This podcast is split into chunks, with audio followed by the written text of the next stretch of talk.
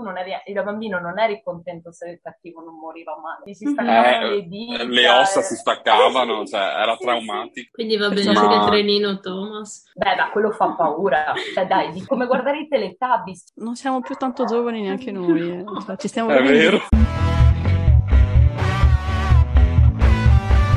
Benvenuti su K-Hey Podcast. Guarda che non ti vedono.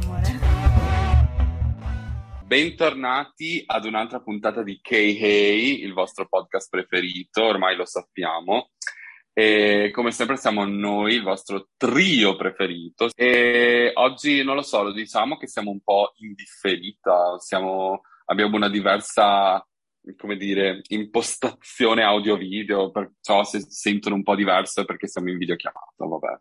L'ospite di oggi è Irene Visentin. Ciao Irene. Ciao, buongiorno a tutti. Allora, voi dovete sapere, cari ascoltatori, che Irene fa una cosa fantastica, che è quella di scrivere libri perché è una scrittrice. Vuoi introdurti un po' al magico mondo dei nostri ascoltatori? Beh, che, che imbarazzo, perché io sono, sono, una personcina che si nasconde dietro i libri, però beh, innanzitutto saluto tutti gli ascoltatori, grazie ancora a voi per l'invito, sono molto contenta di questo. E sempre molto stupita che ci siano persone che mi leggono, però sono sempre molto contenta di questo. Sì, vabbè, brevemente, come avete detto, sono una scrittrice da ormai qualche anno, sono già usciti un paio di libri, racconti quanti ne volete, sceneggiature, e diciamo che la mia particolarità è che sono una scrittrice che rientra nell'horror, nel, nel pulp, nel grottesco, quindi non mi trovate tra gli scaffali dei romanzi rosa, ecco. quindi diciamo che è quella la mia, la mia caratteristica particolare. Il primo libro che è uscito è uscito in pieno lockdown, che è il 13, proprio eravamo tutti chiusi a casa, quindi è stata una cosa un po' strana Invece a dicembre è uscito Buie, che è il mio secondo libro, sono due raccolti di racconti. Bene, quindi tu hai detto che il primo libro è uscito appunto quando eravamo in lockdown 2020, ma hai iniziato a scrivere prima? Sì, come sì, quando sì. ti sei approcciata appunto al mondo della scrittura? Beh, allora, dirò una cosa tipica di tutti gli scrittori. Eh, io scrivo da sempre, lo dicono tutti e fa sempre un po' arrogante. Cioè, io da scrittrice quando lo sento dire dico, eh, vabbè, grazie. Però è vero, nel senso che inizi da bambino, per esempio io leggevo Roald Dahl e poi volevo scrivere la mia versione, ecco, magari dei suoi racconti, ovviamente quindi si copiano cose di altri autori e fai la tua versione bambinesca. Però appunto sin da bambina scrivevo i miei piccoli racconti, mi raccontavo a voce le storie per giocare finché ero da sola, poi è arrivato mio fratello, abbiamo iniziato a giocare insieme, ma comunque ho continuato a raccontarmi storie, poi eh, ho proprio iniziato effettivamente con anche pubblicazioni mm, nel 2018, nel 2018 proprio ho cominciato a pieno regime a scrivere e non ho più smesso da lì. Però ho sempre partecipato a concorsi, ho continuato a scrivere nei miei quaderni, quindi diciamo che è un'attività che porto avanti da quando ero bimba.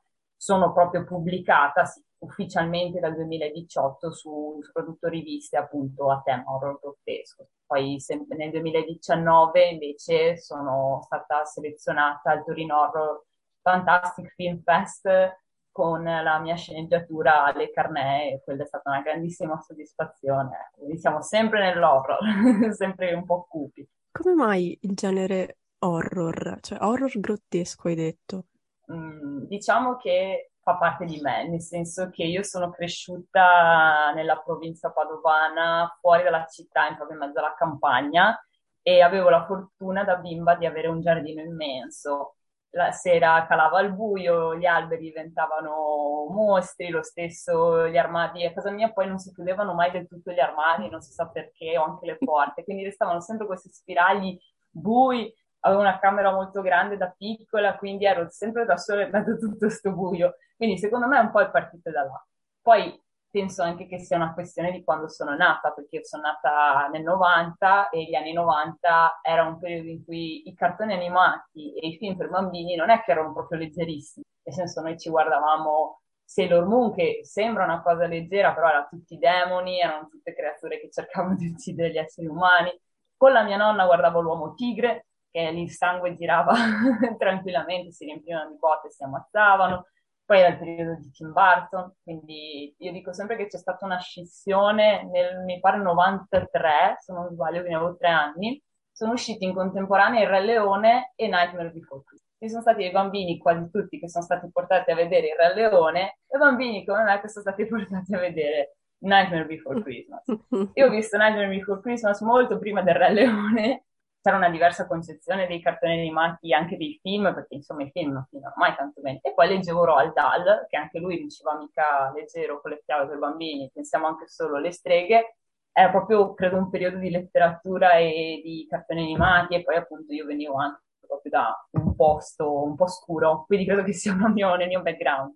Ed è una cosa che è rimasta anche nella lettura, eh, anche se tipo Stephen King l'ho scoperto tardissimo, cioè scoperto, ho iniziato a leggerlo davvero da tardissimo, però diciamo che è sempre stato in me, tra una cosa e l'altra. E quando ho iniziato a creare le mie storie, quando provavo a farle diventare normali, non ci riuscivo e venivano brutte. Un giorno ho detto, vediamo cosa succede se non le fermo, se lascio andare come me la sto immaginando e da lì hanno cominciato a nascere i miei racconti che appunto sono tutti horror, splatter, grotteschi, soprattutto i primi erano particolarmente pesanti perché ero particolarmente arrabbiata quando ho cominciato a scrivere in maniera continuativa. Quindi credo che sia un po' questo il motivo per cui ci sono, sono arrivata a questo filone. Guarda, mi ricollego un attimo alla questione dei, dei cartoni animati ti capisco benissimo perché io da piccola guardavo Leone il cane fifone, eh, eh, mi ha lasciato un trauma che è stato... Eh, sì. Facevano Mamma paura. mia, Leone. Mamma mia, sì. Facevano paura, eh. Sì, no, adesso, adesso ci sono tutti questi cartoni animati colorati, anche un po' nonsense, noi erano proprio i, i mostri, c'erano i classici mostri, il mostro sotto il letto, il mostro dell'armadio, quindi cioè, ce li avevamo i mostri, e i cartoni animati erano pieni. Diciamo che mh, ci hanno formato, Mh, hanno contribuito a, a- proprio a indurirci, ci hanno fatto Sì. fare la scorza, veramente. Sì, Sì, sì, sì. Ora, no? Che comunque ah, hai pubblicato, sei già un po' più rodata, dico. Quando scrivi, eh, usi un processo specifico, cioè, cioè sei schematizzata, oppure vai ancora un po' a sentimento, cioè come ti senti, butti giù? No, no, io sono ancora tutta istinto, sto imparando a darmi una disciplina appunto scrivendo per questa fanzine fantascientifica che è Silicio, che è edito da praticamente la rivista online per la quale ho sempre scritto i racconti, però appunto il mio processo proprio di scrittura creativa è ancora molto indisciplinato. E io dico che baro, nel senso che quando scrivo è come se io non stessi inventando le cose, ma è come se stessi guardando un film e lo stessi descrivendo. Quindi a volte mi sembra quasi di non essere io a star scrivendo, ma di proprio come se ci fossero delle immagini che scorrono. Infatti la mia forma di scrittura è ancora il racconto, perché è un'immagine, bam, voglio arrivare lì, voglio raccontare quella cosa, vediamo come ci arrivo. È sempre tutto in, in progressione, ecco. Quindi sono, sì, sono una scrittrice indisciplinata, ecco, ancora, ancora un po' indisciplinata. E io volevo chiederti in realtà da dove prendevi l'ispirazione per i tuoi racconti e se ce ne sono alcuni di più autobiografici oppure, oppure no. Allora, l'ispirazione arriva sempre dalla realtà. Eh, siccome io sono sempre stata un po' in difficoltà nel restare nella realtà perché non mi sentivo bene, non mi sono mai sentita molto a mio agio, ecco, nel reale. Banalmente, gli anni delle medie e delle superiori sono stati un incubo perché non riuscivo a essere normale, per cui il mio modo per stare bene era andare in altri mondi, no? e ancora oggi è il mio modo per stare il meglio possibile, nel senso che tanti dei miei racconti, magari alcuni sono particolarmente autobiografici, alcuni sì, lo, lo ammetto, altri sono pezzi di cose che ho vissuto o che ho visto e, e da lì cerco di esorcizzarli. ecco. Ce ne sono, ci sono alcuni racconti, per esempio c'è in Buie, l'ultima raccolta, ehm, c'è, c'è Carne da macello, il titolo è Carne da macello, una cosa leggera appunto, e quello è molto, molto autobiografico perché era un dolore letteralmente che mi portavo dietro da anni e sentivo che doveva uscire.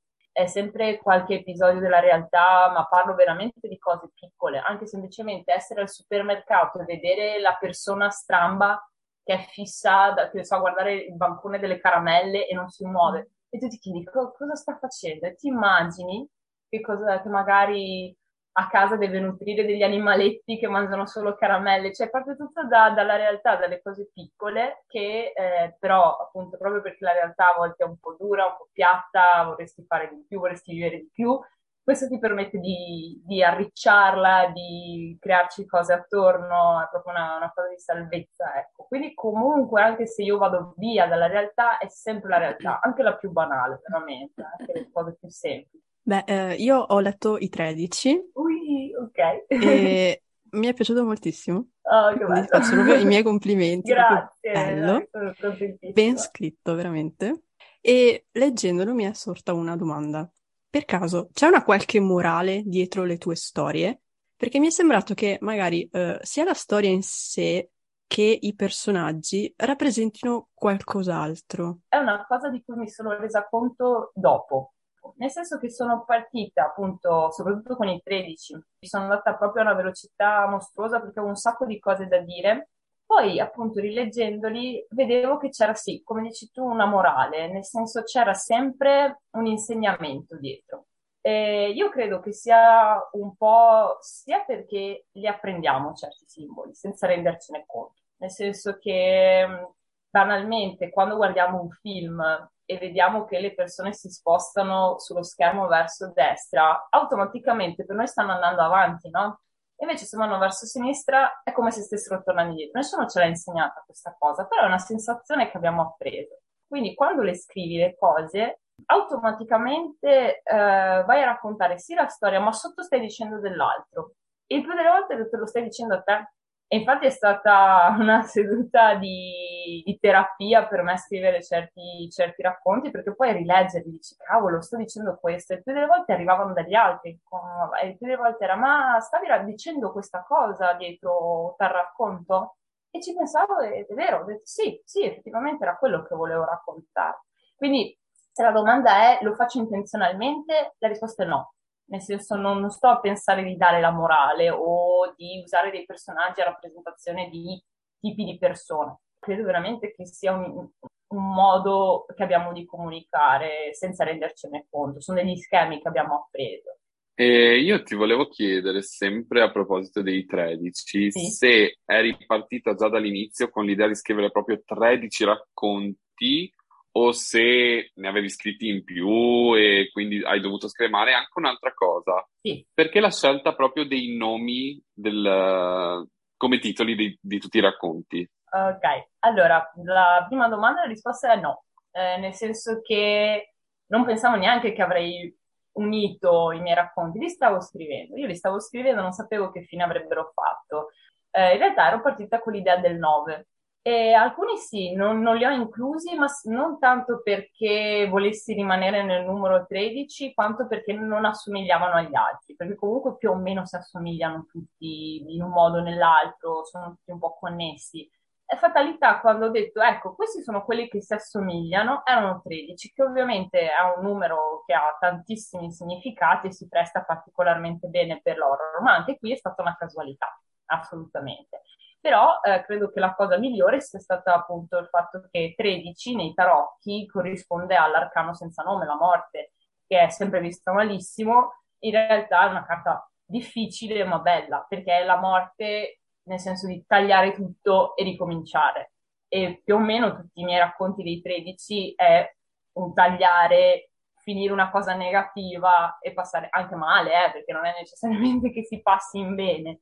Invece la scelta dei nomi è perché io ho una mania per i nomi, nel senso che amo molto sapere i nomi delle persone, cioè per esempio se comincio a entrare in confidenza con una persona chiedo ma tua mamma come si chiama, tuo papà come si chiama, perché mi piacciono moltissimo i nomi, eh, anche perché mi piace proprio il significato di- dei nomi, alcuni li ho proprio imparati a memoria dal manuale delle giovani marmotte, perché alla fine c'erano tutti i nomi con i significati e proprio anche perché più che la storia in sé è sempre focalizzata sul protagonista, nel senso i miei, soprattutto i 13 è tutto dentro la testa e i sentimenti dei protagonisti, quindi anche se succede dell'altro, se la storia è una cosa più complessa o meno complessa, è il personaggio la cosa più importante, quindi probabilmente anche per quello che ho scelto il nome, perché entrate dentro lei o lui in quel, in quel contesto, quindi la storia è la persona, quindi probabilmente anche per quello, oltre alla mia mania appunto che ho per i nomi.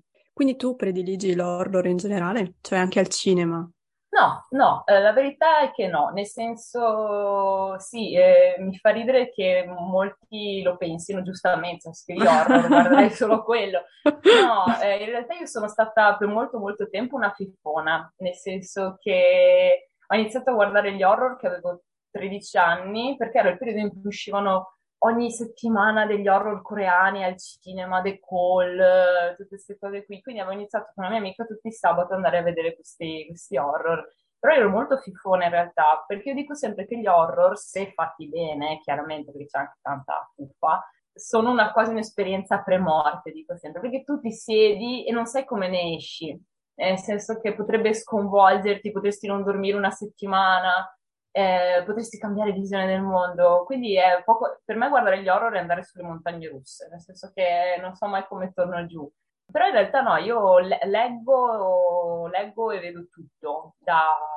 Allora, leggere romanzi rosa no, ecco, su romanzi rosa no, però no, eh, con tutto rispetto, in realtà dovrei, inizi- dovrei, iniziare perché vendono molto, magari con uno pseudonimo inizierò a scrivere storie d'amore dove poi si accoltellano tra loro, loro mi riconosceranno e mi diranno, ah, eccola là, sempre quella. Eh. L'horror appunto è un, un'esperienza importante perché se l'horror fa- è fatto bene, è, è, anche molto poetico, nel senso che appunto un po' come i 13 è una cosa che a me ha commosso molto vedere che chi li leggeva, o anche Buie, chi li leggeva mi diceva cavoli, dietro la parte più splatter ci ho visto della poesia comunque. È una cosa che a me rende felice perché è comunque un percorso di, di espiazione, di purificazione. E anche io ho visto tanti horror molto belli che magari poi non dormi una settimana, però dopo cioè, pensa a tutto quello che c'era sotto. Poi ci sono un sacco di ciofecchi in giro, ovviamente. Ma quindi se ti chiedessi il tuo film horror preferito? Uh, è difficile. Buona domanda. Difficile, difficile. Quello che ti ha colpito di più? Allora, forse sarà, sarà banale, potrebbe sembrare banale, però è uno di quelli che mi ha cambiata, che è il Babadook eh, perché l'ho guardato, mi ricordo, è stata la prima esperienza di streaming con mio fratello e quello mi ha cambiata, perché è stata la prima volta effettiva in cui ho visto un horror che, come vi dicevo, aveva tanto da dire dietro e, e quello con poche cose mi ha terrorizzata. E però dietro ha un sentimento, una poesia, una dolcezza che quando vedi il finale e cominci a capire cosa hai visto, ti cambia. A me il Babadook ha cambiato, perché cioè, è, è, divide le persone il Babadook. C'è gente che l'ha odiato perché non fa abbastanza paura e gente che l'ha adorato. Io ho trovato un capolavoro, assolutamente. Com'è vederti pubblicata? Cioè, tu entri in libreria, vedi il tuo libro, il tuo nome, quanto è bello, come ti senti? non me ne rendo ancora conto. Nel senso, nonostante ormai sia passato un po' che sono in giro, è bellissimo, eh? perché finalmente cioè, c'è il tuo nome tra i nomi di altri autori. Eh, sai che c'è gente che non conosci, non conoscerai mai, che ti ha letto, sai che sei immortale in un certo senso, perché anche finissi in un mercatino delle pulci tra 50 anni, io sono contenta e immortale. Cioè, ci sarà gente che dice, ah, che copertina stupida, perché io a volte compro i libri anche così, ah, che stupida copertina, è bruttissima, però sono curiosa, lo leggo. Costa un euro, figurati se non lo compro, eh, al mercatino dell'usato, però non sono ancora soddisfatta, nel senso che ero convinta che il giorno in cui avrei visto il mio libro avrei detto sono arrivata. E invece no, mannaggia, no eh, senti di non aver ancora fatto abbastanza e credo che comunque sia bene, sia una cosa positiva. Sei, sei felicissimo, sei felicissimo quando vedi che qualcuno ti manda una foto col tuo libro, è stata una delle... credo che la prima volta che ho ricevuto la foto di una persona che conoscevo appena, con eh, i, i 13 in mano, è stata, è stata, una cosa incredibile e mi ha permesso anche di conoscere un sacco di persone, mi ha permesso, cioè perché ci sono persone che ti scrivono e ti dicono posso chiederti perché qua, là, è una cosa bellissima, è eccezionale. Ti verrebbe da dire sei arrivata perché ci sei e invece senti che non è ancora il punto, però è, è una grande emozione, quello sì. No, io volevo chiederti, visto che uh, film preferito ti è già stato chiesto, a questo punto, libro preferito? Domanda da un milione di dollari? Eh, questa è ancora più difficile. Forse è anche peggio. È ancora più difficile perché è vastissima come cosa. E, però, ecco, siccome mi è stata fatta una domanda simile, ehm, cioè qual è il libro che ti ha resa te stessa tempo fa, perché avevo collaborato con la biblioteca del mio paese, che è Monselice, e, e, e avevano, fatto, avevano, fatto, durante il periodo pandemico questi piccoli focus su vari libri e uno di quelli era qual è il libro che ti ha fatto diventare chi sei. E quindi io credo che possa essere anche definito il mio libro preferito, perché a parte che l'ho, l'ho letto non so quante volte, perché quindi non mi stanca mai, che è la, eh, la trilogia, o meglio, vabbè, è diviso, però La notte del drive-in di Joe Lansdale. Io ve lo consiglio, io l'ho letto a 16 anni, me lo diede mio padre, dicendo, ah, secondo me ti piace. La storia brevemente, ma molto brevemente, è di questo gruppo di amici che hanno appena finito, mi pare, eh, o il primo anno di università, di college, che decidono di fare la loro tradizione, ossia andare col camper di uno di loro a questo immenso eh, drive-in notturno che è l'Orbit, dove viene per Halloween, Texas, questo viene mm, proiettata la notte dei, dei, degli horror. Su sei mega schermi vengono mandati in loop questi, questi film classici, ovviamente di serie B, quindi pieno, immenso, gigantesco, tutte le persone vestite anche a tema, queste cose qui. A un certo punto, durante la serata, scende una cometa. La cometa si ferma poco sopra l'orbita, sorride e se ne va. Cosa succede? L'orbita è completamente isolato, c'è fuori il buio, chi entra nel buio non torna indietro, anzi chi cerca di toccarlo viene corroso, e la gente è intrappolata dentro l'orbit e hanno da mangiare solo popcorn, bibite gasate. È un degenero, è pazzo, è una cosa. I, i, i, non credo, io credo fosse fatto di LSD quando l'ha scritto, perché non è possibile.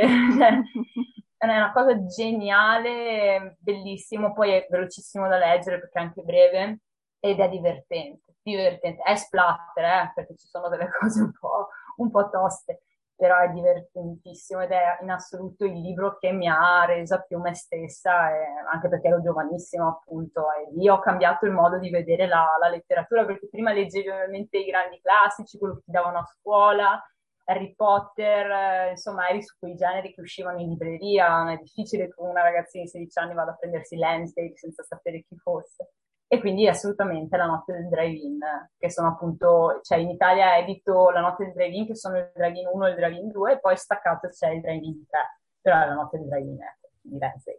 Bene, Bene. da aggiungere alla lista. Ma ci manca la canzone, io sono curiosa, che cosa ascolti? Ah, anche lì io ascolto tutto, cioè passo dalla house al metal, in senso, eh, però se mi chiedete canzone preferita, altra cosa molto molto difficile, faccio riferimento come, come per il libro a quello che più mi ha creata e mi ha segnata, non sarà metal, nonostante il metal mi abbia accompagnato tuttora, mi accompagni soprattutto nei viaggi in macchina. Eh, credo che potrei dire Yoga di Bjork.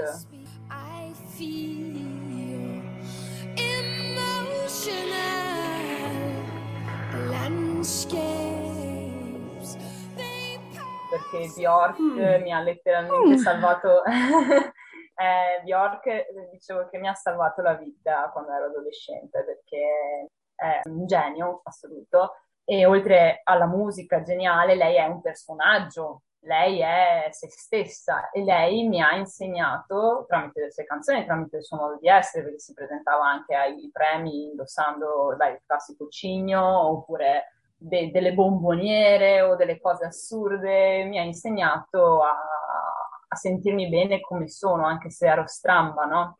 Allora, noi ringraziamo tanto Irene per essere stata con noi, anche Grazie se in lontananza, ma l'abbiamo sentita molto molto vicina. E ricordiamo a tutti i nostri ascoltatori dove ci possono ascoltare barra seguire. Vabbè, seguire avete il profilo Instagram ufficiale di KHEI, la pagina Facebook dell'Associazione Calidoscopio e um, ascoltare avete una marea di posti dove potete ascoltarci, c'è Spotify, Apple Podcast, anche Amazon Music, giusto? Da poco anche Amazon Music Comunque, modi per ascoltarci ne avete e scuse invece per non ascoltarci assolutamente nessuna. Mhm. Quindi uh, noi intanto vi salutiamo e ci sentiamo al prossimo episodio. Ciao a tutti. Grazie mille, ciao. Ciao. Ciao. Bye bye.